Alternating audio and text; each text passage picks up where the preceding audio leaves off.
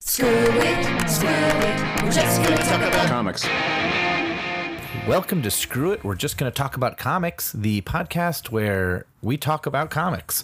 Uh, specifically, this season, we've been talking about the Fantastic Four comics uh, by Jack Kirby and Stan Lee.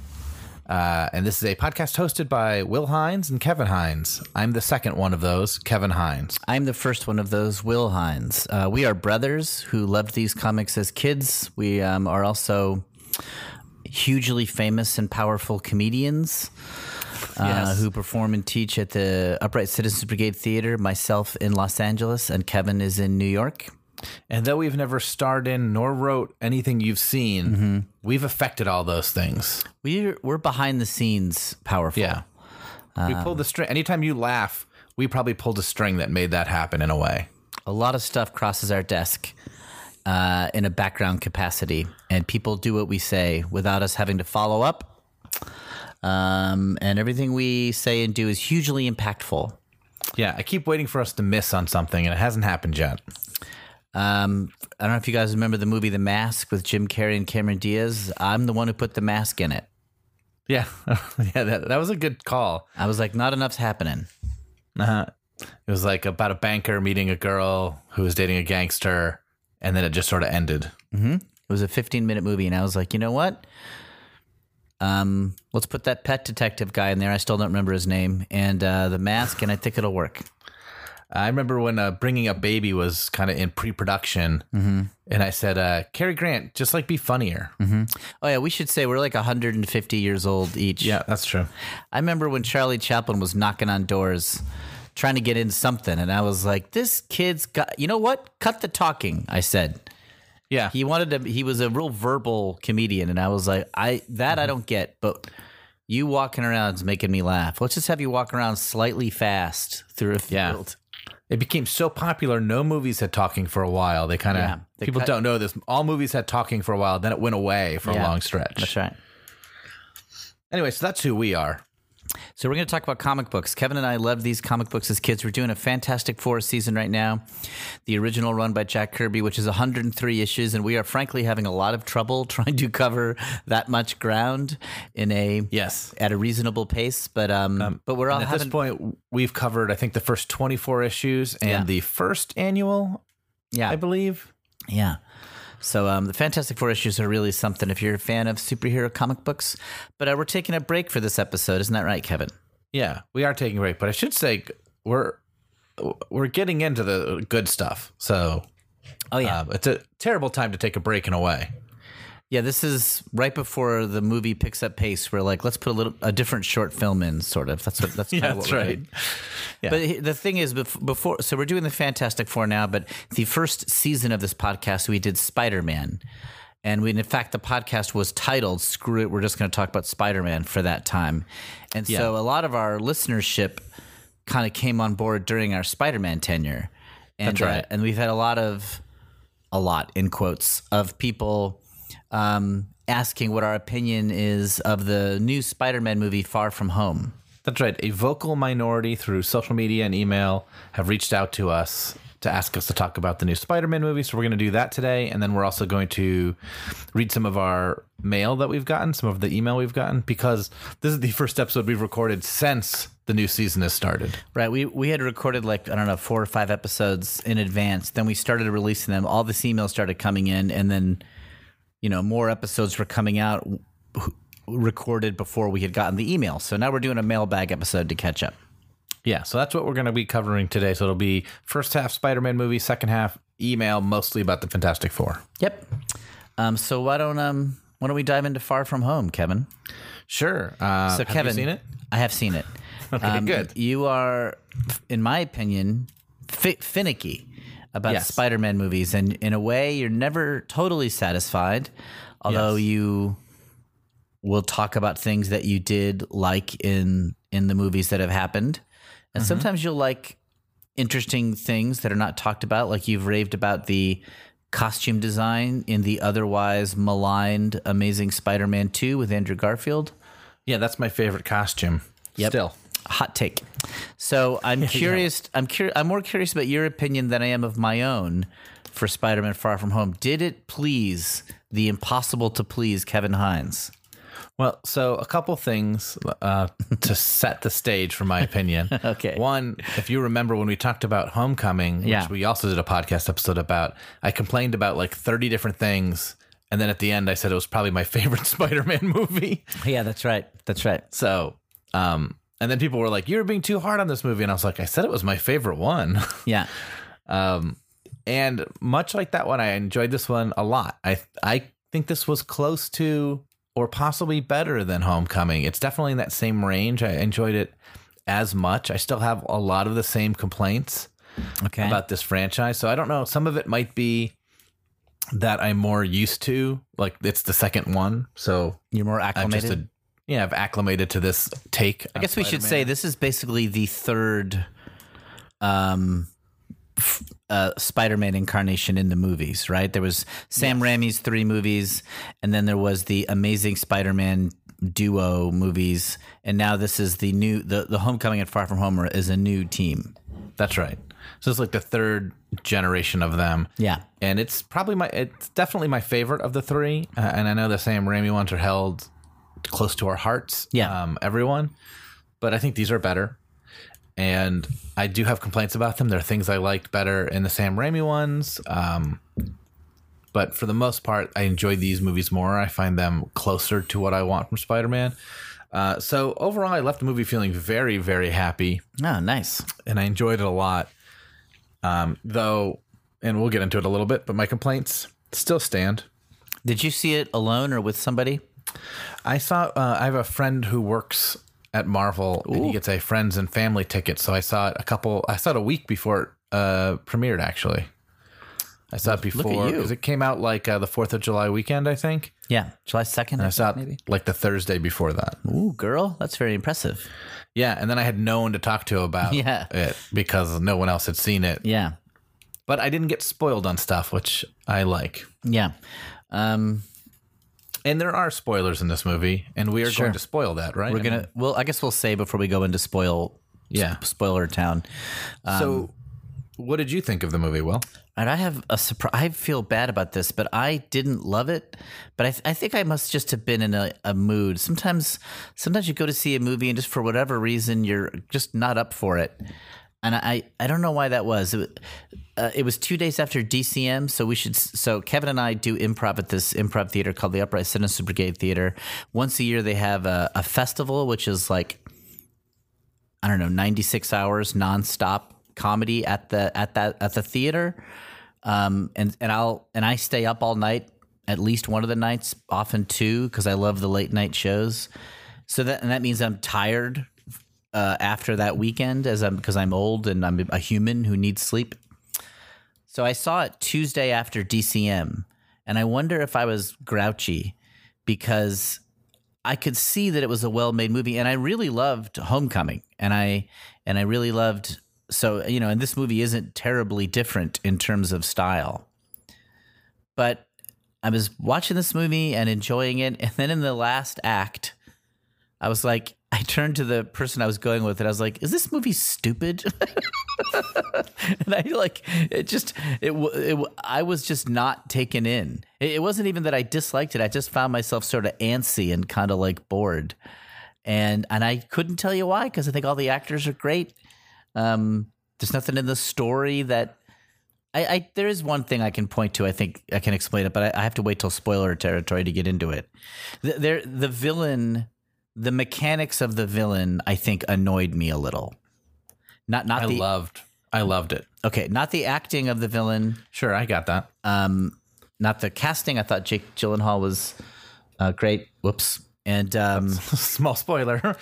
by this point, I think that's been that's out of the bag. Hopefully, yeah, most people Sorry, I didn't even who are listening to this podcast, I would at least. and um but i i got i got annoyed so um i don't i was and I, and usually kevin i think between the two of us i'm easier to please than you i think Yeah, you liked the Doctor Strange movie, which is garbage. Yeah, right right yeah exactly i li- but again i saw doctor strange the day after donald trump got elected and i'm a super lefty liberal you know, a v- super depressed that Donald Trump had gotten elected. I went to see Do- uh, Doctor Strange, and I was like, "Please take me away, take me away from this world," and I loved it.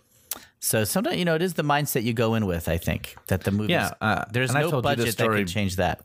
I've told you this story before, but we, you and I saw Stripes, the Bill Murray, Harold Ramis war movie. Yeah, on TV or Uh, something. I, we rented it. I mean, at some point. Yeah. And we watched it, and we both loved it. We thought it was ridiculous and stupid and hilarious all at the same time. Well, John Candy, we quote still we still quote John Candy.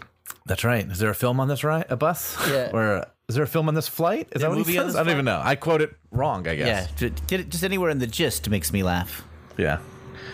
Um, but yeah, so then I loved that movie so much. I went back to college and I was like, we got to see that. We everyone's got to see this movie with me. Yeah. And ever and the people I watched it with hated it. and I was like, oh yeah, it is. This movie's terrible. This is dumb. It doesn't make any sense. It's all the plot's all It over the funny when you see a movie with new people and you see it through new eyes, and all of a sudden an aspect of it you didn't realize is so apparent to you.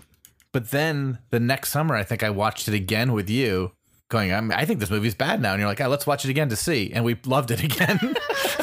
so I don't know. I don't know what I think of that movie. I think I love it. So I, I can't. I, I think this movie is, should not be blamed, but I, but I honestly was bored. I love the kid. I love the personal stuff, and I didn't love the superhero stuff. I mean, I don't really like uh, the Ant Man movies that much. And I love the actors in that, those movies. Yeah, yeah. And I so feel, and I love Paul Rudd in the Avengers movies he's shown up in. And I just don't know why. But I watched the Ant Man movies, both of them, the second one more than the first one. And I'm just sort of bored. You know, it is interesting how much the Sam Raimi movies have become revered. I guess not. It's not a surprise. They were huge hits. They And were they the of preceded this whole current movie renaissance we're in, where there's eight superhero movies a month. yeah. They were the first of sort of the modern Marvel movies, even though it technically wasn't Marvel. It was Sony, but like you know, a successful big big scale Marvel movie, Marvel character movie with great special effects. That's Sam Raimi and it, you know, so people and and the first two at least are quite good and the third I think even is has good parts. So it's like Yeah. People Just for really- people who are listening, we have an episode of our podcast in season one where we discuss all the movies sort of Yeah. in mass. Um, it's funny, but but Sam Raimi, the movies have, but they were always sort of, they were never hundred percent beloved. People were, I, in my memory, were always like kind of poking holes in it and sort of criticizing this aspect or that that aspect. Yeah. but they Two have, is pretty close to beloved, even though I think there are huge flaws in it. Um, but it, it but was for it's a long become beloved. the best. People people have an affection for it that is big. Yeah. like you sort of, it's sort of, it's sort of gone up in people's minds, I think. But I think I, I think that Tom Holland is the best Peter Parker we've seen. They're, they're they're all quite good. I actually liked Andrew Garfield's performance too, even though the movies Yeah. are bad. But I think Tom Holland is the best that that we've seen. yeah, there's think he brings things to Spider-Man that we haven't seen before that I really, really love. Um, I have nitpicks about it, but it's not him that's doing it. I think there's some. Um, Why don't why don't we get uh, into spoiler territory yeah. so we can talk specifics? So if Sure. if for some reason you don't want to hear anything about the movie, you gotta you gotta tune out now. yeah, and you guess you just don't get to hear our mailbag. You don't get to hear the email. That's the penalty for being a spoiler sissy. You Go see the movie, come back, listen to this episode, and then hear us talk about things one specific person asked us. I'm sorry I said sissy. That sounds like a bully word. I just couldn't think of another alliterative to go with spoiler. They're uh, panty waists. They're, Milksops. yeah, you're a bunch of milksop cowards who haven't seen the movie yet. Get out there and do it. All right, so let's let's spoil it away. So, Kevin, give me your give me your detailed analysis. Okay, so my complaints in the first movie, I'm going to go back to that again. Okay, were Homecoming. largely that I didn't care about Iron Man. There's a lot of there's a lot of Iron Man and Iron Man technology in that movie. Yes, and I really didn't like the Spider-Man Iron Man suit with all the tech stuff that a lot of the comic relief of that movie comes from. Right. So I got really bored with him like messing up with his suit and trying to make Tony Stark like him. I just never I want Spider-Man to be his own hero. I don't want him to be Tony Stark's apprentice. Um and then a little bit I also didn't like I felt like he a lot of Spider-Man's early parts of that movie he sort of is failing. Yeah. He's not a successful superhero and I like my Spider-Man to be largely successful All right. funny but successful. Uh, again, probably my favorite Spider-Man movie at that point. uh, and so this one, And then Michael Keaton was a great villain. and, Michael. Keaton was unbelievable. I do think the scene with Michael Keaton in the first movie uh, when they're sitting in the car going to prom Yeah. Is not nothing in this movie comes close to that scene. That is an, an awesome sequence for sure. yeah. And that is probably why Homecoming is a better movie, just for that alone. Interesting. because Far From Home doesn't have that scene. Uh, but if Far From Home still has some of those things I don't like, even though Tony Stark is dead. Yes. Uh, it's a lot about living up to his legacy. It's a there lot, are jokes a lot with, about that.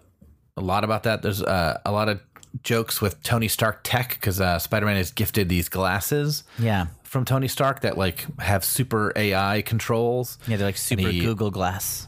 Yeah, and I sort of was bored when like Peter Parker is like m- messing up using those. Right. I just don't care about that. I don't like him having that sort of tech, and if he does have it, why he's so bad with it doesn't make sense to me. Right. He's like a tech genius. Yeah.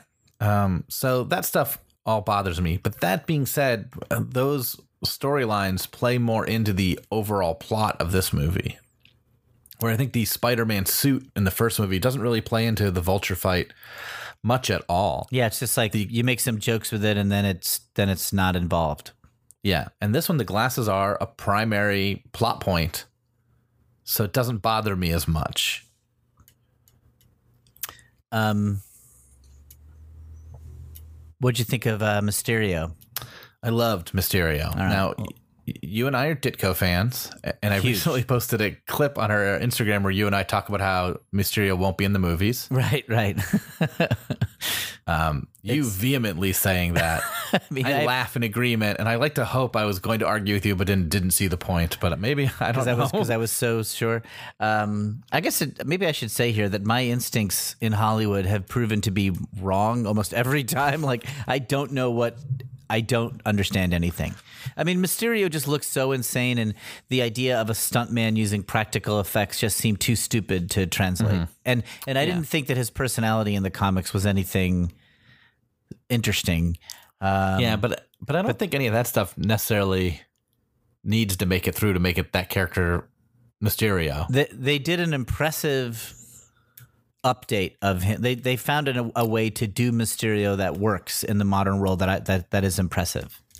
So a couple things that are true about Mysterio in this movie is that there are huge chunks of that costume that are right off the Ditko design.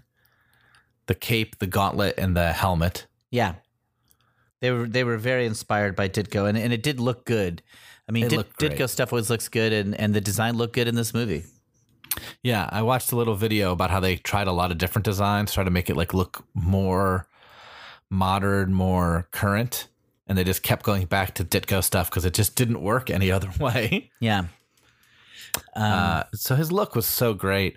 Um, I really, I mean, I went into this movie knowing that Mysterio was lying, that he Yeah. was not a hero. the story is that he seems to be a good guy. Then it turns out that it's all a ruse, and he's really a bad guy. And I was just waiting for that um, coin to flip, that um, that reveal to come out that he was not good. You were waiting And for I- that penny to drop. Can I suggest? That's yes, that that's phrase? it.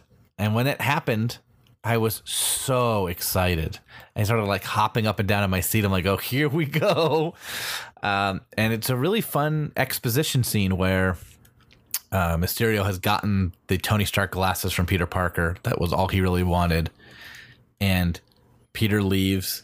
And this illusion bar that they were sitting in, this bar was all an illusion filled with just Mysterio and a couple of his cronies and then Mysterio like toasts each of the people there and reveals like how they did all the things earlier in the movie.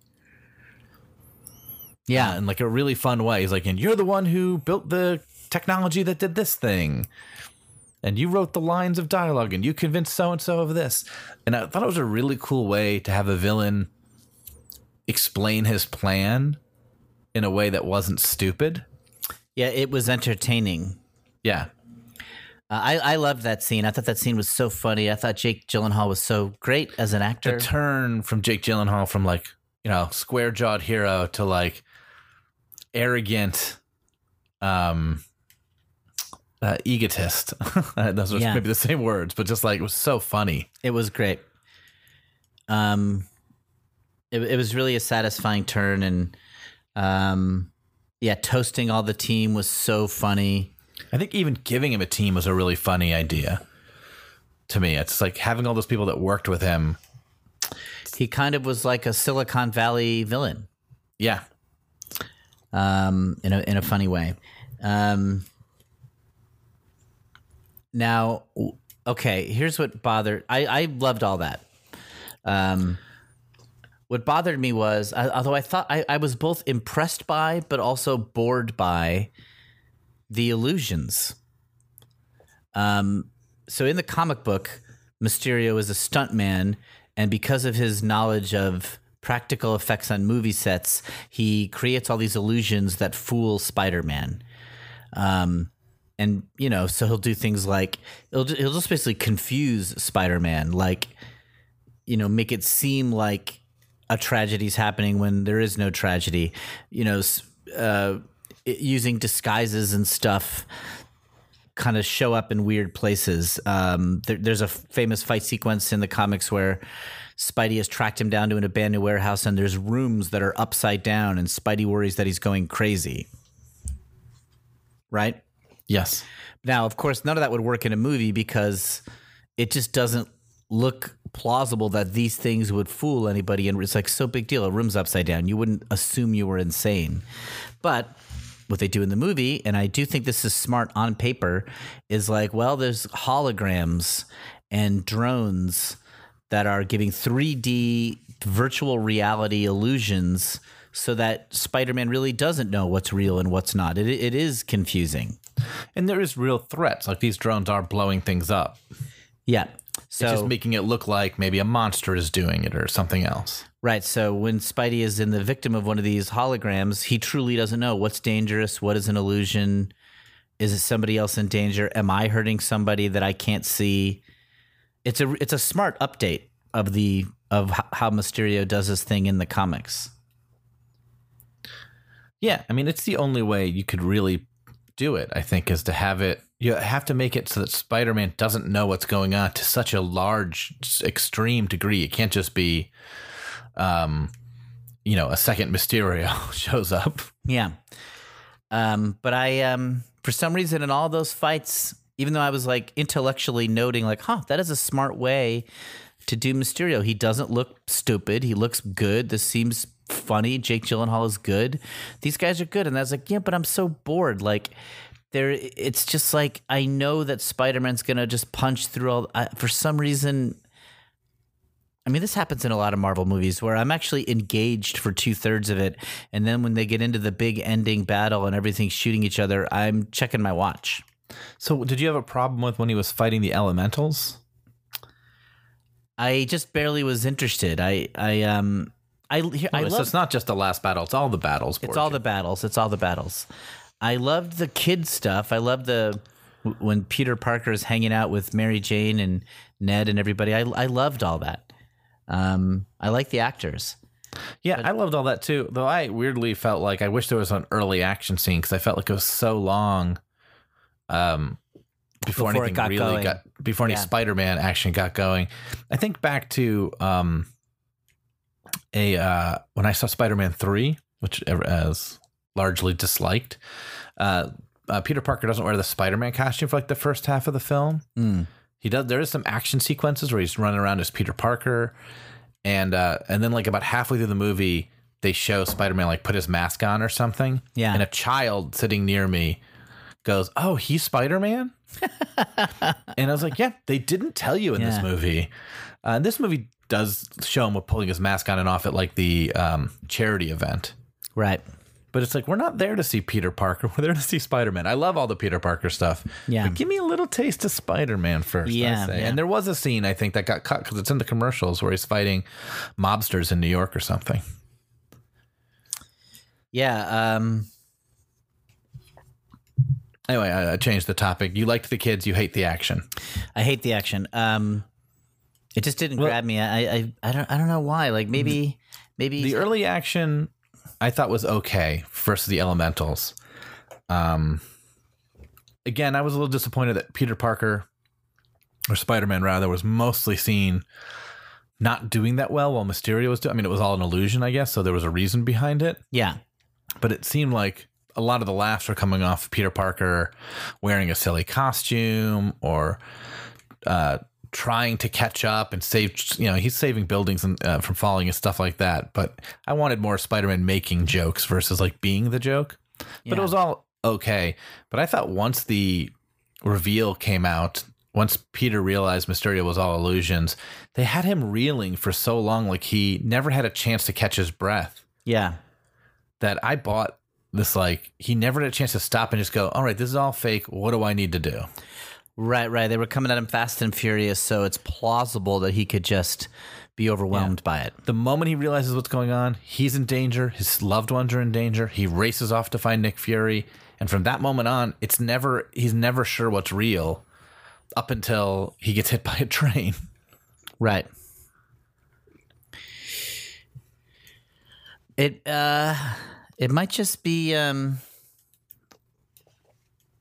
um yeah, I don't know. I, I I think trying to parse my own dislike of Yeah. the movie is dumb because every single person I've talked to has loved this movie, like varying degrees. It's just how much they like it. You know, uh, you know, my comic book fan friends, my who who, people fan, my friends who don't give a crap about comics, they're all like, "Oh yeah, fun fun movie at least," uh, and people are really pleased by it. So. I think Yeah, it's I mean- it, it, you you must have this experience too, Kevin. Like, and I'm sure anybody who's like a long time fan of Spider-Man in the comics, like the as the Marvel Cinematic Universe evolves, like things that are true in the MCU are more and more different from what's true in the comics. Mo- most most obviously the importance of Iron Man, like because of the success of that movie and how great Robert Downey Jr. has been. He basically is the number one Marvel character in the MCU. That's right. And so everything is in terms of him, whereas that certainly was never true in the comics. Spider Man and maybe Wolverine were like sort of your your central points. You know, and then the X Men in general, Yeah. uh, and then like the spider uh, uh, worlds were, were kind mean- of like your Marvel tent poles. If anything, we were I- growing up, I would have put Iron Man after Captain America, even. yes, Like, he would And be maybe like- after Thor. Definitely, I think after Thor. Uh, Iron Man was low on the list of. I mean, some people really loved him, but he was low on the list of like impactful characters. Um, so like, and then also the presence, and this is just a fact of the times, the presence of tech, maybe Yeah. because of Iron Man, but also maybe just because of the times we live in, you know, and how much like smartphones and technology is a part of our lives. There's just every superhero is gadget heavy. They're all they're in a way they're all Batman. They all have like utility Yeah. belts essentially and like um, and I guess maybe they have to for that to be plausible for the audience. But you know, the other thing it's, I'm doing is I, you know, ever since I got the PS4 video game, uh, you know, I've, I've continually played it. I've never stopped playing it. I have a problem. I've started playing it again just because now you can play with the new movie costumes. Oh yeah, yeah. I'm, I just I just did it with the Far From Home costume. Um, and in the video game, you're in New York City. You're doing ton. You know, it, it, it's it's more action than story. So you're doing tons of battles, and the the fight mechanics in the game are so good and satisfying that I think the movie suffers in comparison. I missed New York City. I missed cool web swinging, and I missed sort of like emotionally loaded punches to the face. I mean, that's a weirdly specific thing to miss, but like that's such a big part of the comics. It's like, you know, Aunt May's threatened and Peter takes it out by punching Green Goblin in the face or something. And like, Yeah. in this movie, he's just like, he's rendered powerless by these holograms in London. And I'm like, give me New York, baby. But I don't know. Maybe again, everyone loved this movie except for me, so I'm being Well, crazy. a cool thing about that I um someone pointed that out, this out to me. I read it somewhere. Is that the first movie isn't really in New York City either. It's mostly like it's, it's in DC and it's on the road and stuff. yeah, he's like out in the boroughs a lot. Um, he's there's not a lot of stuff in like Midtown Manhattan Oh, where you would that's expect. true. Yeah, you're right. I And then this movie is all in Europe, but the end of this movie, uh, he swings around New York. yeah, and it's And great it's the first time we've really seen him do that. in this in and this I franchise. read something where they're basically saying like, yeah, now he's that now he's at that point that he's been in all these other movies. Oh, interesting. I mean, I loved. I, I when when he- when he swings around New York at the end of Far From Home, I felt like a rush. I was like, "Woo, I love it." When I we I put together at some point on our Insta page um, clips of all these web slinging scenes from all the different movies that I love. Yeah. and there wasn't one in Homecoming. Like there wasn't really one. There was like one where he swings around like Queen stopping bike thieves and stuff, but it wasn't like all these other ones had just like thrilling just watching a guy swing through Almost just indulgent swinging for swinging's sake. Yeah, I mean, and certainly Amazing Spi- the first Spider-Man had that. has a great one, and the first Spider Man has a great one. Uh, and the second Spider Man also has a great one at the end. I don't know. Maybe it's as simple as I was tired and I wanted some more web swinging. That, that, that could be the answer to my grumbles. I mean, I for sure, yeah, I, for sure wanted. I just heard Opie. It stunned me. Uh, I for sure wanted more. My cat is only interested in me when I podcast. Yeah, I, I my cat right now is sleeping behind my monitor, shoved up against it. Um, I, I definitely, I always want more web slinging. I want fewer gadgets. I want more just pure Spider Man. Um, and that's not what we're getting in this franchise. Yeah. But we are getting good good actors and We're getting good, actors. We're personalities, getting good, character. humor, Yeah. Strong characters, and we're getting Ditko villains that I think people never thought could carry a movie. That's true, they are- Vulture as a main villain. Yeah. And they're modernizing them really smartly. Even when I imagined making a Spider-Man movie, I was going to throw Vulture away as like an opening scene villain that you wouldn't really see again because it's just like yeah, he wouldn't be able to hold together a whole movie, Yeah. Yeah. but he did. He was great. he and did, he was Mysterio was great. So That's true. Uh, these guys are great. I'm being a grouch. I'm I'm also we open to act in any of these movies. If these guys are listening, I'm ready to do it. they only want fans. I blew it. They were about to cast you, and then they heard this podcast dropped, and then they're like, "Oh, never mind." I guess that's fair. Um, let's talk about the the very end um, teasers. Okay, yes. Double spoiler. Yeah. So uh, if you've watched the movie but didn't stay for the end, um, I mean, go back and watch the movie. I guess you missed part of the movie. All right, so the first spoiler is huge, right? Yeah, and I thought it was great. Uh, mostly.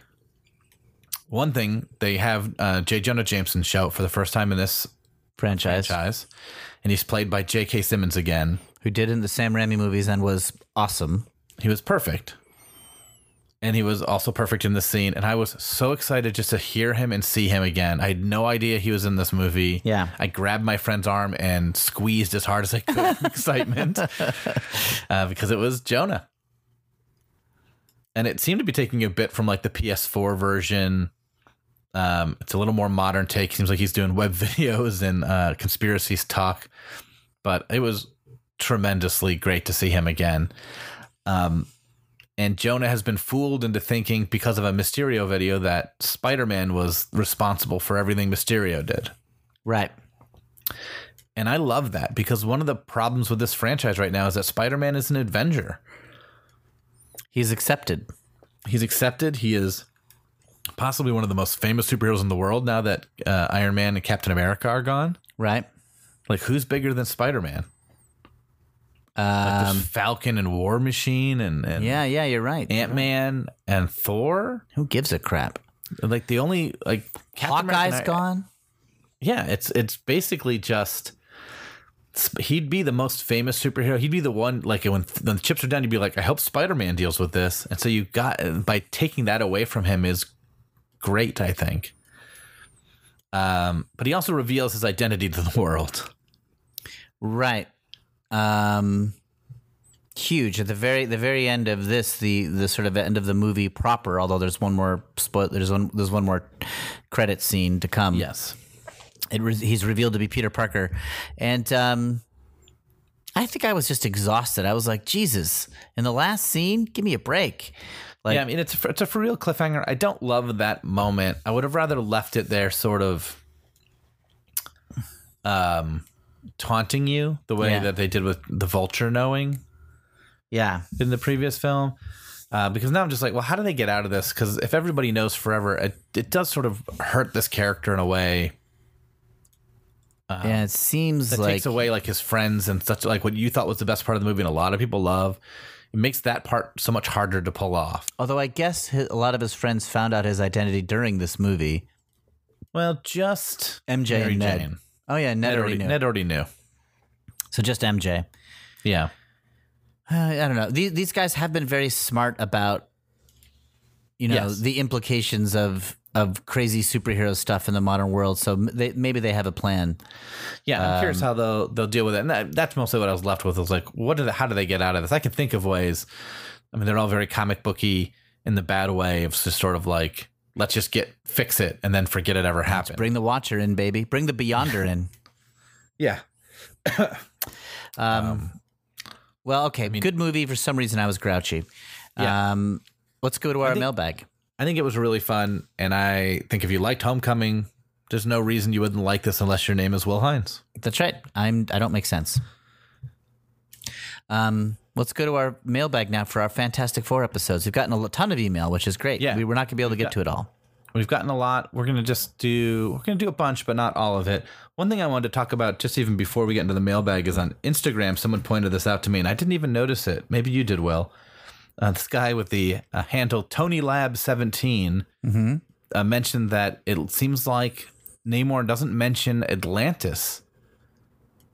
He just says Undersea Kingdom a lot in those first few appearances. Oh, it doesn't say the word Atlantis. Yeah, it never says what his kingdom name is. And I went back and I looked, and it's until I think um, The annual. the annual, it's very vague. Oh, I wonder if that was on purpose, just like an Atlantis type undersea kingdom or something. At Yeah, first, I don't know. It feels very weird. It's not, what you're not worried about the trademarking of Atlantis, are you? Maybe it's just like in the 60s, Atlantis was still such a big thing in people's minds that you don't want to invoke it because it'd be distracting. It'd be like having Sherlock Holmes be in the background of an FF story. It could it could Yeah. like take over or something. Maybe, or maybe Aquaman was a reason. Maybe, yeah. But I'm guessing. I really have no idea. I never noticed that. I've read these stories, particularly these early ones, thousands of times. But in my mind, it's always he's from Atlantis.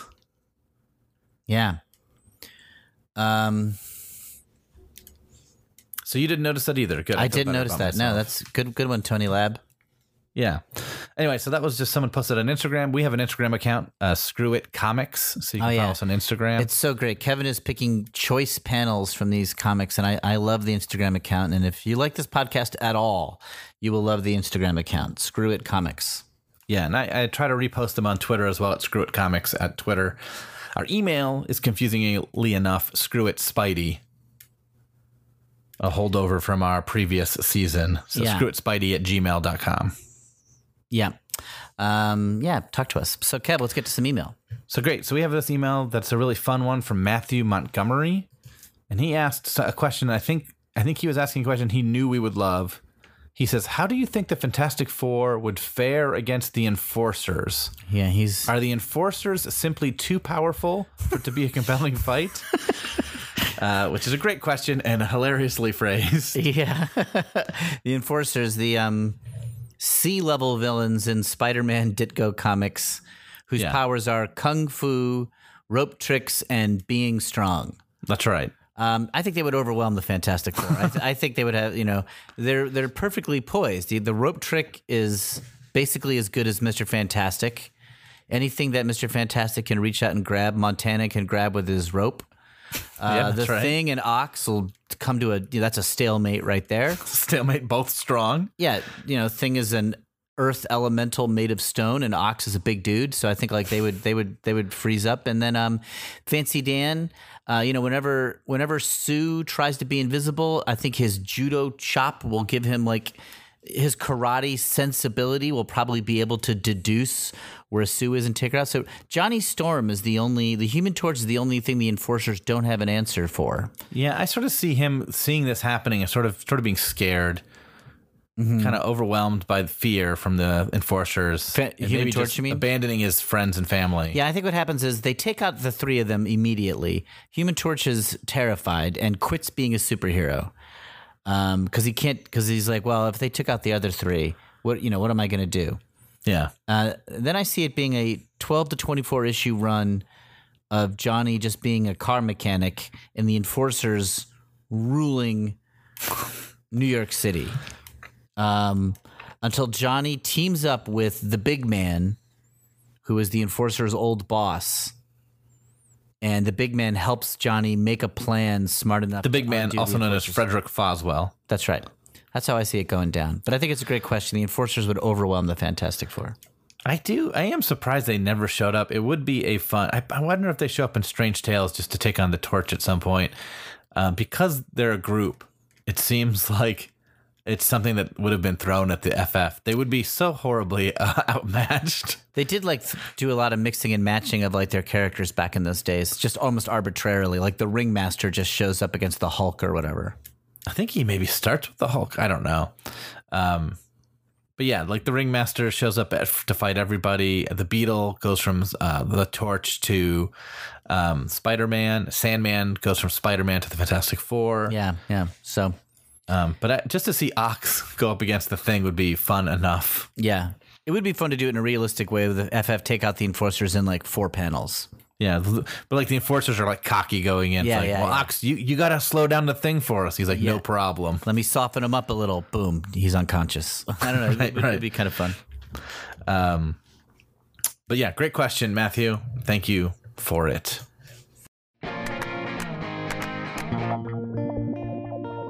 Hey, it's us again, your hosts, Kevin and Will Hines, and we want to hear from you. That's right. You can email us at screwitspidey at gmail.com.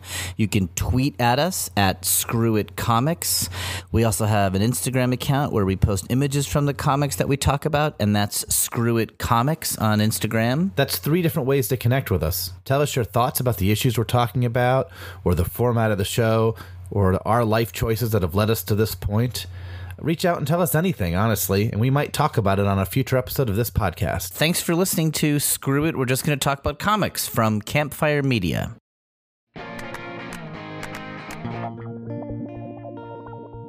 Uh, great. We have, uh, let's see, G- this is Jerry uh, Canavan. Okay. He asked a bunch of things, but one of the things he asked us about is like, I'm curious if you'd ever revisit Planetary for this, which is a version of the Fantastic Four facing off against another. Yeah. Um, have you read? You've read Planetary, yes? Well, I have, yes.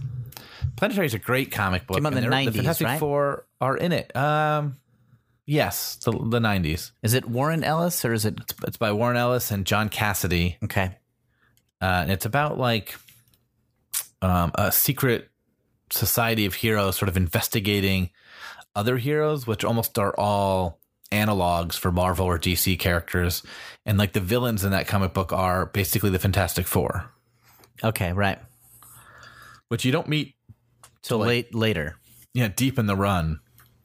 Um, it is. There's a lot of Fantastic Four analogs in comics um, that are because I think the Fantastic Four themselves are so strange that people have have different attempts of like modernizing them, and that's one of them.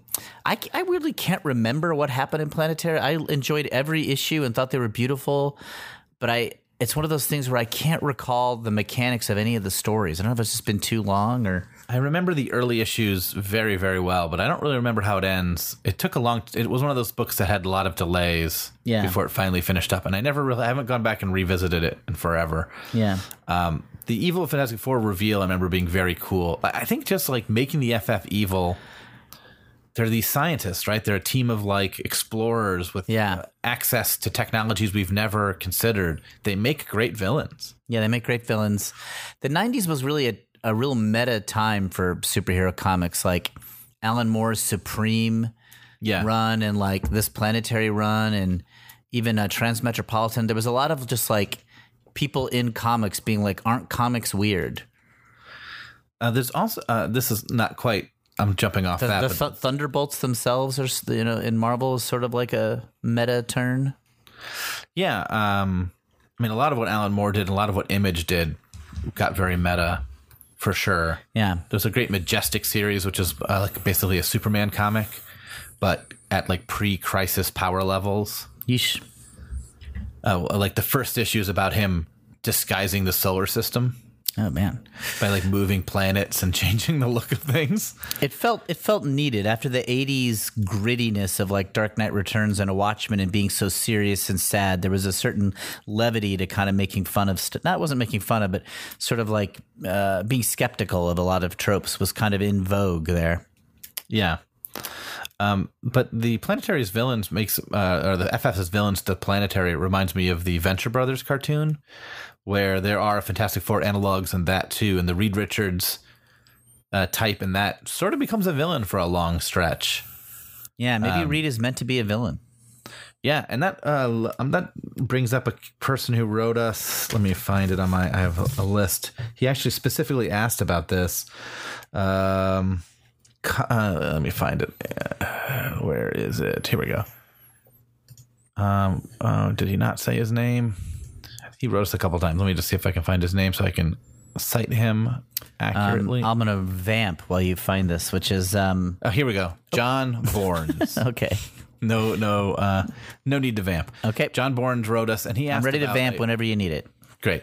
He asked about Reed being the most could be he thinks Reed could be the most powerful villain in Marvel and he's wondering if it's ever been done with a what if or alternate universe take and it has been Oh, and interesting. I don't think you know this so there was the ultimate I universe don't. well where Miles Morales got his start um, so the ultimate universe was sort of a comic that began to get rid of the backstory of characters it started with just Spider-Man and the X-Men at first Okay. and then they added their version of the Avengers, which they called the Ultimates.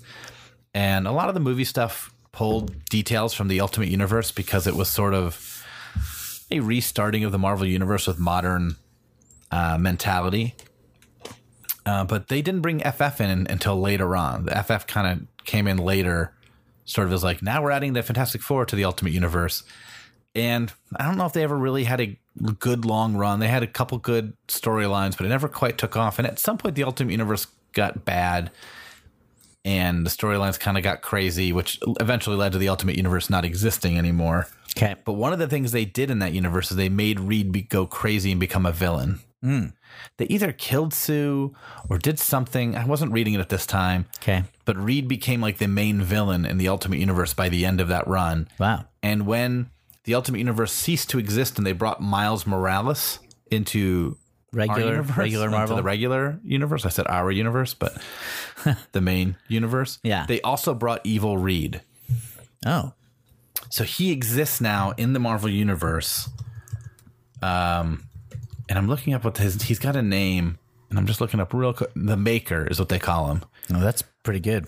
It's a pretty good name. He wears a helmet, so he doesn't really look like Reed very much. But he's a guy who basically in the Ultimate Universe he stretched his brain to make himself smarter. I love it. like he manipulated his own brain so that he could be smarter than he already was, and he was already a genius. Yeah. Uh, but it also sort of that plus like his loved ones dying or being taken away from him broke him in a very serious way. And he's been there's been some really fun comics. It's a crazy character. Yeah. A Reed Richards from an alternate universe. Uh, but it, you know, just the idea of sort of a Reed Richards type uh, really works well. And he was a villain to an Al Ewing comic called I think it was called The Ultimates. Um, and he was just the main villain in that storyline, and it was really, really, really fun uh, to have. Like, it's hard to beat him single handedly. Reed Richards can handle a lot the way he's been written. Anyway, his name is the Maker, and That's good. He'll be back for sure in the Marvel universe because he he's a very modern character, but he holds up. Kevin, did you see the movie Brightburn? I have not seen it yet. Have you? I did see it. Uh, Brightburn is basically a evil Superman. You know, like what if Superman did not feel compelled to be good? That's that'd be a bummer. I would say. It was a bummer. It was like a. I almost didn't want to see it because it was. It depressed me so much. But um, it's ni- It was ninety minutes, and a friend. Uh, uh, the review that I got from a friend of mine was like, "Eh, it's good." So I like checked it out one night, and um, it's it's a short. It's it's a very surface version of that idea, um, with some really good sequences, but maybe overall feels a little thin and kind of dumb. But it was just it was sad, but I it, it was compelling. I found myself thinking about it for days after, which is like, what would you do? You'd be you're, you're lost. Like if twelve year old Superman just decides that he doesn't care about human beings, it's over. Yeah, I mean, uh, if Superman was evil, the DC universe is in big trouble. It doesn't even get started. yeah. Um. It was. I, I found myself surprised to be and sad to think about. Oh, the, I mean, and, and there are there are moments in the movie where it's compelling where the mom realizes it and she's very torn with her protective feelings for, towards her son that she's raised. Yeah. Um, it was crazy. Um, okay, so yeah, if Reed's a villain, I don't know, man. Bad news. Stretching Yeah. your brain. I love that move. That's Yeah, that's, that's definitely a Warren. I believe that's a Warren Ellis idea. that's that's trippy. I love it. He gets a little bit into the um, biology of each of the characters That's fun. in a way that I like seems select- I unnecessary, like but is fun and ultimate. Yeah, yeah. Selective realism, as long as it doesn't spoil the fun, I'm down for. Yeah, and I, and I forget some of the details, but it just sort of like explains this. Like it's almost like what you're seeing is like, um, the thing is Ben Grimm from another dimension where everyone is like that. Ah. Um I remember in the um in the 80s they came out with that complete guide to the Marvel universe. It was like in comic book form, but it was just text profiles of every character that had a summary of their history and their abilities. You remember The this? handbook or something else, or a the handbook. The handbook. yeah. It was like 12 issues at first, right? And Yeah. then like um uh, and Jamie Hernandez had some drawings in there.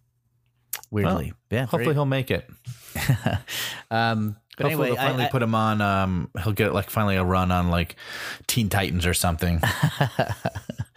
um uh in in this handbook they would sometimes do like scientific explanations of the powers um like you know quasi pseudo scientific Yeah. explanations and i remember for the human torch they said oh the human body produces a a, a material called atp or adb and the human torch can make atp which is i don't know flame the flame version of that thing uh, and it, I was learning in biology at, at that time. I, I might be getting the acronym wrong, but like they used a real s- Yeah. acronym of biology, and this changed one letter and said, "Oh, this is the you know the the flame version of it." I remember thinking that was groovy. yeah, I mean, I do love that stuff too. Yeah. where it's like if it's just enough where it's like if you know a little bit, you'll you could be convinced of this. Right, right. If you know a lot, you know it's baloney. You know it's baloney, but who cares? Um, all right. Any other uh, emails, or is that it? lots of lots of emails. Okay. Uh, Jeff Brozowski emailed us. He had a lot of things to talk about. Um, um, but one of the things he suggested some segment ideas, and we have plenty of segments. Plenty of segments.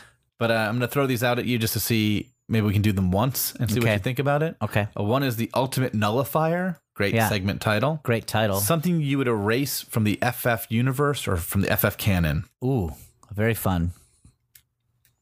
I think I know already. Well, go for it.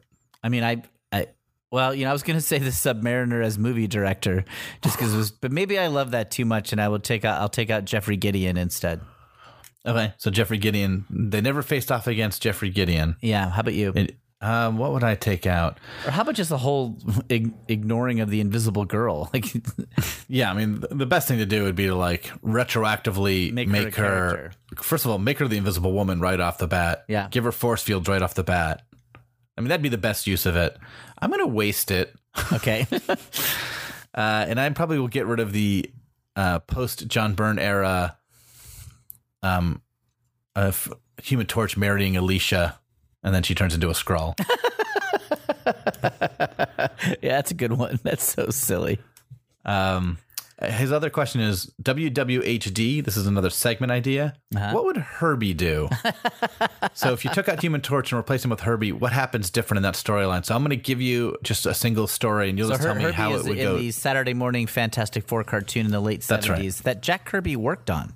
That's right. They weren't allowed to have the Human Torch either because of rights issues or because they were worried that kids would set themselves on fire. Hope he, hope It's definitely it's definitely rights issues. It was a rumor about the okay. fear of kids burning themselves. Okay, uh, but yeah, so they, they they substituted. They there was no Human Torch in that Fantastic Four cartoon. They had Herbie the robot, designed by Kirby. yeah. Um, and it was, you know, Herbie is dumb and is nowhere as near as cool as the Human Torch. So I love a, right. what would Herbie do. And then they put Herbie in the FF comic to sort of bolster the the um, cartoon show. Yeah. Yeah, right. he did show up in the comic for a little bit. And he comes back every now and then. Yeah, um, Herbie's like an acronym for something, right? It's like yeah. whatever. uh, creators love that. Like Herbie's basically like a robot assistant of Reed's now. It's just fun to have him in there. Yeah. Um, but he's certainly not an important part of the Fantastic What Four. would Herbie do is a great segment idea. These are great joke segment ideas. Yeah. So uh, I'm going to give you just one storyline, and I think you'll just have to remove the torch from it and stick Herbie in it and decide uh, how they get through it. I guess I'll just stick with the ones we've read so far. Okay, yeah. Um, so let's do. I, I've got one. Okay, Instead of shaving the Submariner's beard with his flame finger, that's right. um, Herbie would, um, you know, produce a new electric razor that had never been seen before, shave the Submariner, and then prof and then patent it and sell it.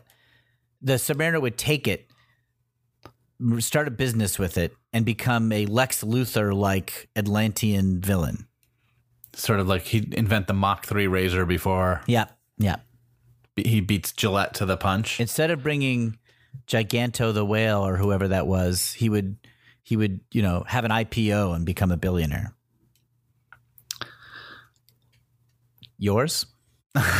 Okay. Um, I think. Um, let's see. So when the uh, Skrulls have to disguise themselves as Herbie instead of the Human Torch, I think they'd immediately be out. I don't think they could do a convincing robot. Like they had like little gadgets to make themselves look like they were on fire, Mm-hmm. and then make themselves be able to like mimic the FF's abilities. But Herbie sort of was this levitating robot with all kinds of little gadgets. And I think while they could make the gadgets, I don't think they would have the ability to have all the tech to simulate what those gadgets would do. So the moment Herbie showed up, everyone would know the Skrulls were lying, and then they would be shot on the spot by the government. I don't think the FF would even get involved in that story. All right, all right. That's what Herbie would do. Okay, that's WWHD. I think in both these cases, uh, he's improved the Fantastic Four for the better. Maybe yeah, maybe we need more Herbie. Um, okay, I'm gonna have a few more and then one big one at the end. Okay. Uh, oh, Aaron Kendrick asked us to talk about Far From Home. We did that. Okay. Um, Corey Mintz wanted to mention that at some point, the Human Torch says the phrase "terriff," Oh yeah, just f- funny slang. yeah. Very Stan Lee trying to be cool. Um, Kevin, I don't think you know this stuff. This guy Kevin uh, Bows Bowes, one or the other, um, from Taunton, Massachusetts, asked us if we would do a segment, and we're not going to do this, but what is happening in Strange Tales Okay. during this? And I've never read much of Strange Tales. Right. Have you? Except, I, I no, very little. That that's the it's being published the same time as the original Fantastic Four, but it features only the Human Torch. Yeah, I think in the very end it becomes like a Human Torch thing um, book. Yeah. both of them are in it, but for a while it's just like the Human Torch solo series. Did Kirby do it? He did a, a couple early issues, but uh, eventually it's a it's it. I think it's sort of a hodgepodge of artists and writers. Yeah, they farmed it out. Yeah, but I've never read it. I've read a couple issues of it, I'm sure, and that's about it. So I don't. I can't talk about what's happening in Strange Tales. I don't have those issues, so I don't even. I can't even really. Even if I wanted to do it, I can't do it. My also impression is they're they're pretty like shallow stuff, right? It's sort of like fight of the week, just like Torch just beating the crap out of somebody. the stuff is never mentioned in the Fantastic Four comics we read. Right. So it can't be that big a deal. Though the Beetle started there and he became a Spider Man villain. yeah. He also asks about the Challenger of the Unknown and how they compare to the FF. Right. That's an interesting question. Compared to them, and I've never read Challengers either. Right. That's a Jack Kirby property from the 50s where they're like a science team that explode. I mean, it, it does sound very FF. Yeah, it sounds like the FF sans powers. Yeah. Um, that a good question that we are not qualified to answer. Yep, there you go. Um, we have uh, this is uh, oh, this is uh, Jacob Koslow, who I believe has written us before, mm-hmm. but I, may, I might be remembering that wrong. Um, he's he's reading along with the FF. He Nice. never liked the FF much growing up. I really liked the first two volumes of Ultimate, which I talked a little bit about. Mm-hmm. But even as a fan of that universe, that fell off for me. Yeah. And my only other exposure was some series in the mid aughts that modernized the first six issues, which I believe was the Heroes Reborn run Okay. he said, "I uh, I'm enjoying the issues you're going over. I'm about up to 40, but there's something just not as exciting to read as early Spider-Man. Uh, Yeah. I feel like it's missing the side characters. Flash, Betty, Aunt May, Mm-hmm. um, uh, are probably. Uh, uh, uh, he says we're probably just as flat as Alicia and not as strong as Namor. What's the missing ingredient? Like, what made Spider-Man better than the Fantastic Four? Oh, interesting. Interesting question. Yeah, I, I have an answer. What do you think, Kevin? I, I don't have a good answer. I mean, I have. I have a Well, you go first. Yeah. Well, okay, it's a, this is a such an obvious thing to say that it's almost useless, but it's like there's more humanity in the Spider-Man stuff. Like the soap opera and the human drama is much more center stage. You know, Peter feeling downtrodden at high in his high school life, being bullied by Flash, being out of money. There is no humanity in the Fantastic Four. It is just a vehicle, especially in the early issues that we're doing right now. It is a vehicle for science fiction adventures. You know, so Ditko is kind of more JD Salinger and Jack Kirby is more like Flash Gordon, basically. And so it, it doesn't date as well because like the sci-fi stuff that Kirby was interested in is more dependent on the time you know you know the fantastic four came out in a time when we had not yet been to the moon when there's no internet and even the telephone is kind of new there's not even color television so you know Reed having like a video phone thing to talk to Namor in Atlantis is more interesting in 1963 and it it's nothing now. But things in Spider-Man, the human drama, that's evergreen. You know, a kid feeling left out in high school, uh, worrying about his sick aunt. You know, D- Ditko just had better instincts for for universal storytelling, and Kirby was more like a mad genius science fiction um, omnivore. So I don't know. Yeah. I, just adding to that, I think no matter how you do it, like Spider Man is human. He's surrounded by humans, and the Fantastic Four are not humans. They're surrounded by other superheroes. Yeah. Like their expend their extended supporting cast. There's a few humans in it, but it's also like the Inhumans. Yeah. Um, Kirby's genius was creating whole civilizations. He he he wasn't interested in Yeah. at least during the FF run human individuals. Yeah, I mean, he goes even further with that when he gets to the new gods and stuff like that. Yeah, Kirby wanted to make myths. Ditko wanted to make short stories about people. Yeah, and so I think yeah, Spider Man's easy to relate to. I also think though, if you're up to issue forty, you're just getting into the best part of the Fantastic Yeah, Four. yeah. Uh, where Spider Man I think hits the ground running a lot harder. Um, the FF really peaks right around probably where you are. Yeah. Um, The, so- the the best of FF is incredible. Like when Kirby t- is doing what he's doing well, it is it is so special and terrific. I can't wait for it. yeah, I mean it's it's big blockbuster action movie versus like small uh, local action movie of the Ditko stories. Um, so they're just very different too. I also Yeah. think there's also a chance that like there's people who don't like Spider Man and loved Fantastic Four. It's such a different type of book. They're really different. Yeah. Uh, a couple more, Will. Great. Let's do Um, it. di- uh, so Tim Murphy emailed us, and uh, he asked a bunch of stuff. He gives me a lot of great hot takes, um, but I'm going to skip those, and we're going to just talk about uh, this question for discussion. You can definitely sense Kirby and Lee feeling their way around in these first issues. How much of the silliness needs to be forgiven as they are pioneering a new way of doing this? Or are they really? I mean, comics existed before this. Yeah. I really wish I could be a fly on the wall in the formulation of these stories. How much thought went into it, or was it moving so fast that these uh, uh, that these half baked ideas? I think he means that these uh, came out as half baked ideas. Yeah. I don't want to be too hard on these, as I know they are revered and understand the context, but I can't believe they were such a hit. No. Yeah. Yeah. Again, might be just because nothing like this existed before. And we talked a little bit about this, but let's get Yeah. more into that. Why I love did this, this question. book take off? I, I think the the what this guy is saying is totally true. It's like these stories are insane and like they're uneven, especially the early ones. They're uneven and silly. I would love to be a fly on the wall too, but I don't think there was a ton of planning. I think it was very much made up as it went. Um, I mean, I think they fussed over it more than they were doing other books, but not a ton. Um, and there's a lot of stuff left in the stories that you can tell are, are not followed up on and tones change all the time so i i totally agree that a lot of it doesn't hold up and it is worthy of criticism the interesting question is why did it work kevin what's your take I think it's a couple things. I think what he says here at the very end, some of that is true. There's nothing like this. The Fantastic Four are nothing like anything that the main competitor DC had, in that they sort of bickered and fought, and things weren't easy for them. I mean, even I know things were much harder on Spider Man, but we're talking about this is the first one, so this is before Spider Man was really big. You know, they already have like this sort of thing who's angry at the leader of the team. Yeah. You know, the idea that like Batman and Superman were friends at this time. Like they didn't like Yes, not yes. get along because they were so different. Like all the heroes were teammates. They shook hands and fought crime together. Yeah. And the FF, they were family and they still fought. Yeah. So that's different. And I think also somewhat the silliness of it was probably refreshing. yeah. I think you talked a little bit about this in a previous episode, uh, maybe after Tim wrote this email because of the nature of how we recorded them. But the idea that um, it feels real, yeah. even though I mean it's so ridiculous, but there's a truth to everything they're doing. Uh, Yeah. It doesn't feel like they're trying to convince us this is cool. They're having fun writing this story. And Yeah. So it feels fun. Yeah, that's that's definitely comes through. I think.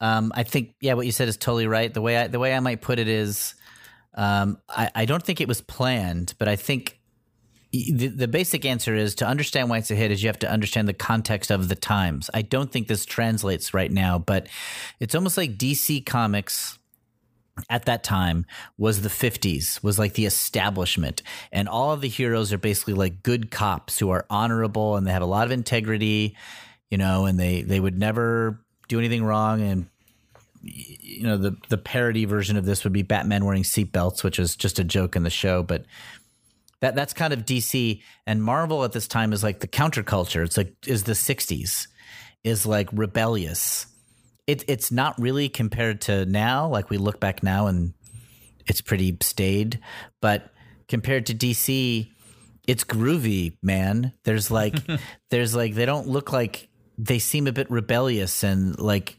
questioning authority and they're breaking the tropes of comics. And the sense of humor is like a, it's like a wise ass. It's like having, I think it's the equivalent of like having like we talked about stripes earlier like having bill murray show up in movies just this you know Stan, Stan Lee is uh, he's really funny and he and he makes fun of the stories that he's writing as he writes the dialogue for it so i think there's there's a sense of rebelliousness in the very things that aged badly and it's just like, oh, this isn't following the rules. It's fun. And I think to like Marvel Comics in the 60s is to say, I am a freak and I like stuff that's different. Um, uh, it's hard to imagine that now because Marvel's become such an institution. But um, I think it's the indie movie outlier punk rock energy, which is there. And you probably can't undersell Kirby. Of course, yeah. Um, the, vi- the visual stuff is is the main course. Kirby'd been making comics for a while, but this is really where he comes into his own. And even though these comics, I think, look dated to us then, I think they were so powerful uh, compared to like the more. Uh, I mean, this isn't fair because DC had some great artists too, but the more static feeling of DC, Yeah. the Marvel comics really did feel like they were bursting out of the page and grabbing your face, Yeah, I think it'd be the your eye and telling you what to read. Yeah, Kirby's style is so dynamic and forceful and fun. Uh, I think it would be like if you know the current Marvel, the current Marvel Cinematic Universe, although it's very good, it, it you know does feel formulaic a lot. It feels safe. Yeah, So imagine some indie company came up with some superheroes where they were like really indulgent with like zoom len- zoom lenses and fisheye stuff and crazy color correction. It's like gimmick filled, but it felt fun. You could imagine that they would they could they could find a little corner of the market that is their own. I think that's what Marvel Comics were. Yeah, I mean, it's probably in the way that like uh, Edgar Wright movies or Quentin Tarantino movies stand out to us so much Yeah. because they're so uniquely their own. They're joyful. They don't quite feel like other movies, but they definitely are movies. Yeah.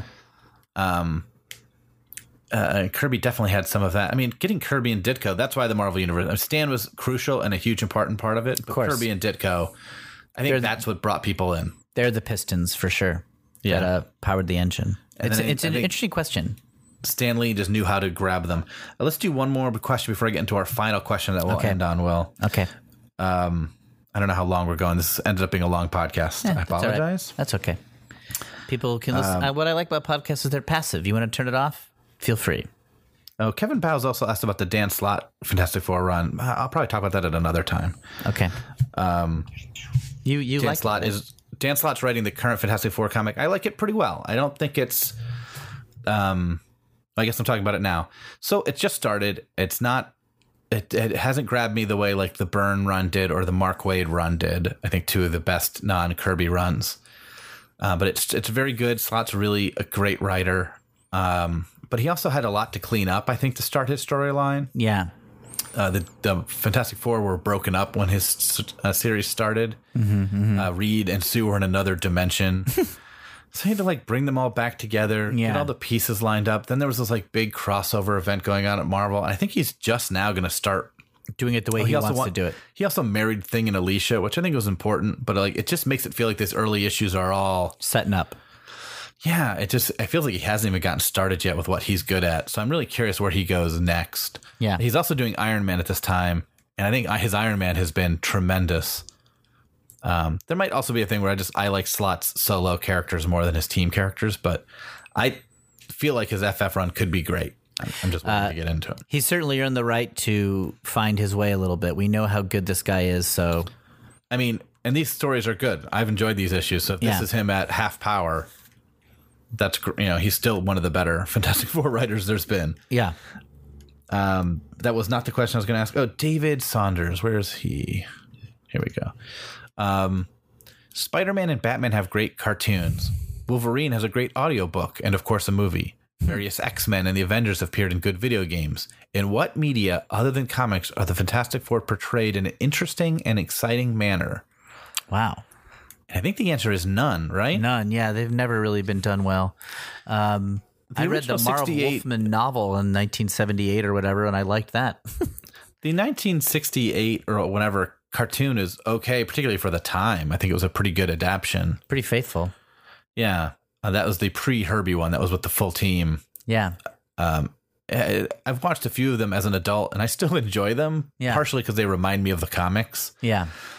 Um, I don't know how well they hold up for like a new. I don't know if I showed them to my son if he would care at all. Um, so I don't think they've ever. re- There's no video game that stands out to me. There's no comic book, but uh, you know, uh, it's it's tough. Uh, he also asked, "What other mediums do you think would be great for making these characters come to life?" And the easy answer for me is like an animated film. Yeah. Like Spider Verse was so good, and The Incredibles is so good. It just seems like, well, why wouldn't they work that way? right. But I also think animated films aren't as big as live action. So I think if they really were going to be a big hit, they've got to have a good live action film. Right. Yeah. Uh, and this leads us into a question lots of people have asked us about Will, okay. unless you have something you want to add to about any I- FF adaptations. I don't. I mean, the board game you played was probably the best adaptation. I liked it. I mean, I was six, but I, I was captivated. Uh, six or seven different people have asked us how what we think needs to happen or could happen or should happen for the FF to have a good live action movie. Yeah. Um, I'm going to ask a few small questions, Will, and you can uh, fill in any answer to any of these or talk about this just in general. Okay. Uh, Jerry Canavan asked us um, or pitched something where like the FF were revealed to have always existed kind of in the Marvel universe. Like through some sort of like we just forgot they were there or Um, time travel shenanigans. Uh, Caleb Shiver, I might have. I might have. I might be mangling these names because it's my handwriting combined with names I don't know. Uh, Caleb asked about um, who would direct it. He pitched Alex Garland, who directed uh, Ex Machina. yeah. And he Uh, wrote 28 days later. I had some ideas as well. What is this? Um, yeah, uh, what would a full reboot be like? Just basically, a lot of people are asking us, How do you make the um, FF work? in how do you movie? bring them into the MCU, or if not in the MCU, how, just how do you do it? Yeah. You've been taxed, Will, with making the FF a, a blockbuster movie. So tough. You have complete control. You can do whatever you want. How do you make that happen? What decisions do you make? Are there casting choices you think help? Is there a concept to bring them into the MCU, or do you not put them in the MCU? What do you think? It's a tough question. Do you have? I have an answer. Do you have an answer on this? I do. I mean, I'm not sure of anything. Uh, I would do something stupid and not have Doctor Doom in the first movie. Yeah, I wouldn't either. He's too weird a villain. I think he's too weird and too important a villain. I know you want to start with the main villain, but I think because they've made some movies, if they hadn't had any movies, I'd say start with Doctor Doom, of course. But I'd say like let's get away from he's a he's a whole nother nut. He's got so many problems. and I think you could do it if he's your main thing you need to do right. But let's get the FF right first. So I'd put all my powers into like just making the FF cool and not worry about having a cool villain. Yeah. and I would probably do some sort of negative zone. Story. I would do a negative zone thing too. I think like they're better when you get them away from mundane life. They're, they weirdly don't follow the Marvel formula. You have to get them into mythic proportions. Yeah. So I need another universe where like you can literally blow up a planet and not have it wreck the MCU. I'd probably do something where they either discover or travel to the negative zone, um, and that's where they get their powers, and somehow that leaks into our world, Yeah. and they have to like come back and fight it in sort of like a way that makes them famous, especially in the current Marvel universe. It might be perfect where we were just talking about how they're the big heroes are gone. Yeah. And so all of a sudden, this big threat happens, unbeknownst, maybe their fault a little bit. But then these unmasked heroes show up, and the Human Torch is so cool, and the Thing is so cool, and Reed and Sue are so cool, and they fight back these like otherworldly creatures. I think they would become the premier heroes after the fact. I don't. My two models for the FF that exist are the Incredibles and Guardians of the Galaxy. The Incredibles, family with powers, and they even have most of the FF's powers. And then Guardians for the squabbling and and kind of bat fighting each other, which is a big part of the FF. Um, somewhere in there is the Fantastic Four. Part of the problem is I the Fantastic Four were never done as cleanly as like Spider Man. Like if you want to do Spider Man, follow those Ditko issues, and you're going to be close. Uh, the FF's goodness is spread out over several creators. You need Kirby's stakes and visual design, but Byrne really maybe had the characters a little more human and and relatable. And probably other people have thought of individual stories that work. So their their goodness is spread out. So Okay, my short answer is I would do Guardians as a family, but with better visual design. The one downside of the Guardians of the Galaxy is their powers are boring. Other than Groot, yeah. Like, yeah. Just like, there's nothing. I don't even like what are Gamora's powers? You know, what does Star Lord do? Like, the yeah, Fantastic it's a bunch of like guns and swords, and then Groot has some visual interesting thing going on there. But I agree with that. And but the Fantastic Four, the main strength that they've always had is they look awesome. Like they look great. Any depiction, even a stick figure drawing of the Fantastic Four, to me looks compelling. You know, fire, water, air, and earth. It looks great. So like you want a beautiful i mean guardians as directed by david lynch basically where it like just looks haunting and beautiful and compelling. So I, I know i want that to happen. I would have it focus on the science and the family. So it's like some sort of the family is being threatened by an alien civilization in the negative zone. That's how i do it. And I, and you give that you got to give that alien civilization it can't just be like Ares in Wonder Woman. It can't just be faceless villain. It's got to be like the Skrulls. It's got to be like a good story. Like they have to be a persecuted people who are coming to like pod people, the human race, to save themselves. Like we have to have some sympathy for them, and that Reed is fascinated with. And maybe Reed saves the day by discovering another universe to put them in. You know. Uh, or something like that. I, Yeah, I somewhere, probably somewhere in there is is the the pieces of it, but it's hard. I definitely play up all their intellects. I make Johnny smarter, um, maybe with just like playing up his idea that he can he builds the vehicles and stuff. Uh, Sue, I'd give some serious brains to, which I think they did in the most recent FF movie, and they do in Ultimate Fantastic Four. I think you just got to make Sue uh, also a brainiac. I think you, wrote, you go ahead, Kevin. You Um, talked for a and I think Reed is just a uh, them. The, you know, he's the best at everything. Maybe in a frustrating way, where he's they all have their areas, and Reed can do it all. Um, but yeah, they go into the negative zone. They're a family of smart people. Uh, some have found like you know Ben's not related to them, but he's a uh, they're a family anyway. yeah, Um, and you know their life or death situation. They're at each other's throats as as well as you know banding together for this fight. But when whatever happens, when Annihilus and his uh, villains hit the Marvel universe, hit the New York City, they put it all aside and fight well. Um, and uh, yeah, uh, in that moment, they kind of become superheroes. They become super famous uh, and powerful. I think that could all really work. The Fantastic Four, uh, they they're explorers. Uh, I think a lot of times they're called like a, almost a family first team, and I think the family part is important, but I think the explorers is more important Yeah, I do too. That gets lost. because every character, like the Guardians, are families. The They're Avengers they're sort all are family. family. Yeah, they're all they're yeah. Uh, the difference with the FF is they're actually a family. Um, it's harder to replace members.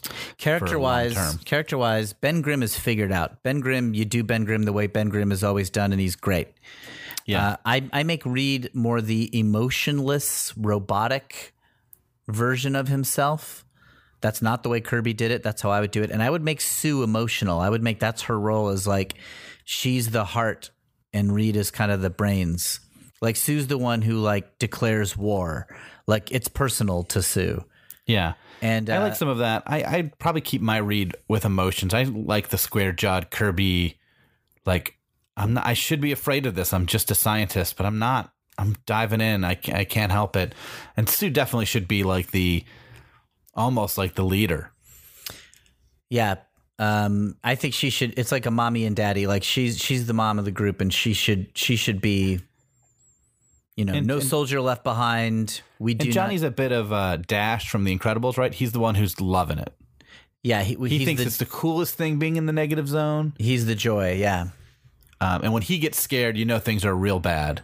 yeah, He sort of thinks it's all awesome and we're going to live forever. Look at us. yeah. I so think they work. I think they can work. I, uh, taking Doom out, I think, makes it easier yeah, because then you can always bring Doom in later.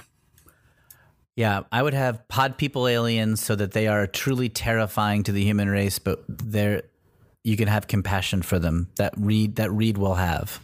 Yeah. So we solved it. Uh, We solved it. That you go done. Um, so yeah, a lot of people were asking about that. I, I definitely don't have cast. I'm bad at casting it. There's nobody that jumps out to me to cast in it, or other than Will's suggestion of David Lynch. Uh, no director ideas that I really have. I sort of threw Brad Bird out because he directed Incredibles as well as a Mission Impossible movie, so he could probably do it. But really, those Mission Impossible movies are great. Maybe Christopher McQuarrie could do it too. I don't know. Yeah, I, I, I'm bet all my references are too old. I would have like Curtis Armstrong as the mole man. That's not a bad casting. I know. I think he'd be great. I just saw him at uh, in Atwater Village last week. I mean, I don't know him. I saw him walking around. yeah, yeah. Um, You mentioned that you cast him as Mole Man. I ro- rocked up to him and said, "Hey, you don't know me, but I on a podcast he already was walking away. Uh, listen, I, I've cast you as Mole Man in Fantastic Four. Um, no, uh, I, I'm I'm bad at casting. Uh, we it's a good question that I'm not ready to answer. Yeah. Um, so that's uh, that's a lot of our emails. We've gotten a ton more from a lot of people who are just fans and just compliments. We've gotten some questions that maybe I didn't get to. Uh, some I've answered through email. Uh, so please email us, screwitspidey at gmail.com if you've got questions. And we're going to uh, continue to email us throughout. We'll maybe answer them throughout our podcast and not do a whole episode about it again. But um, we'll definitely try to get to everything. Yeah, thanks for emailing everybody. And I'm uh, I sorry. To, I let's get some uh, female fans writing in. I I um I feel like uh let's break that were of- stereotype. these questions were all man. We've had a few females uh, email in. we got to say Sure. female because in the '60s Marvel comics, female is what you say. Yeah, yeah. Uh, like Amelia emailed us, Yeah, uh, said some very nice things. Um, uh, she loves our brotherly chemistry. yeah. It's it's overwhelming. Um, and there's somebody, Andrea, I believe we had. I don't know where that email went. Emailed us. Um, but yeah, so we've gotten definitely a few. As always, uh, we get a lot of emails from men. Justin has emailed us a few times, uh, a friend of the pod. Friend of the pod. Lots of hot takes. I'm not Uh, down on uh, guys emailing us. I love it. I mean, I and I You're down on it. I'm down on it. I hate men, and um and so uh um I'm against them. Um. All right, but uh, yeah, please. Oh, uh, we- one more. Shelly uh, emailed us. Um, she's a huge, or maybe he. Um, I guess I, I'm not 100% sure of the name Shelly, but Shelly is a huge Human Torch fan ooh. and sent us, I, and I CC'd you on this, some drawings uh, they've done of Human Torch and Spider Man Yeah. together. Oh, yeah. They're great. Uh, they want to be our Human Torch correspondent, and and I didn't know this. Knew all his middle names: Jonathan Lowell Spencer Storm. I didn't know that either. I, I wouldn't have known either of those. so- what a what a blue blood family. yeah. Um, well, yeah. So uh, thank thank you for email. We love emails, so please send Yes. us any thoughts you have on comics of the Fantastic Four or on Brotherhood, and um, and uh, we'd love to read them. So and check out our Instagram, Screw It Comics, our Twitter, is Screw It Comics, our email weirdly is Screw It Spidey, and um, I'm Will Hines on Twitter, and Kevin is Kev Hines. That's right. So and we'll be us. back next week covering issues 25 to 34. Yeah, And then after that, I think it's 35 to 43 if you're reading along with us. yeah. We're gonna So get reading. get reading, baby. Uh, all right, um, Kevin. Good podcasting. Yeah, Will. Uh, we talked about a lot of stuff. And um, see you guys next episode. Bye. Bye. Screw it, screw it. We're just gonna talk about Comics. I'm Jessica Jardin. And I'm Marcy Jarrow. We're the hosts of Kardashian It, a podcast about all things Kardashian here on Campfire Media. The first family of Calabasas is back with season 15 of Keeping Up with the Kardashians. We're recapping episodes each week and covering a never ending news cycle of the rapidly expanding Kardashian universe. Which includes crossovers with your favorite rap and sports stars. and this season, we can expect family drama, secret pregnancies, the Khloé Tristan cheating scandal, and cover up. And let us not forget Kanye's pre album drop meltdown or Kim's new Trump allegiance. Hey, even if you aren't a fan of this family, their reach stretches to so many areas of pop culture. You're not going to want to miss our examination of the ultimate celebrity phenomenon. So check out Kardashian It, a podcast about all things Kardashian. And remember, the devil works hard, but Kris Jenner works harder. Kardashian It on Campfire Media.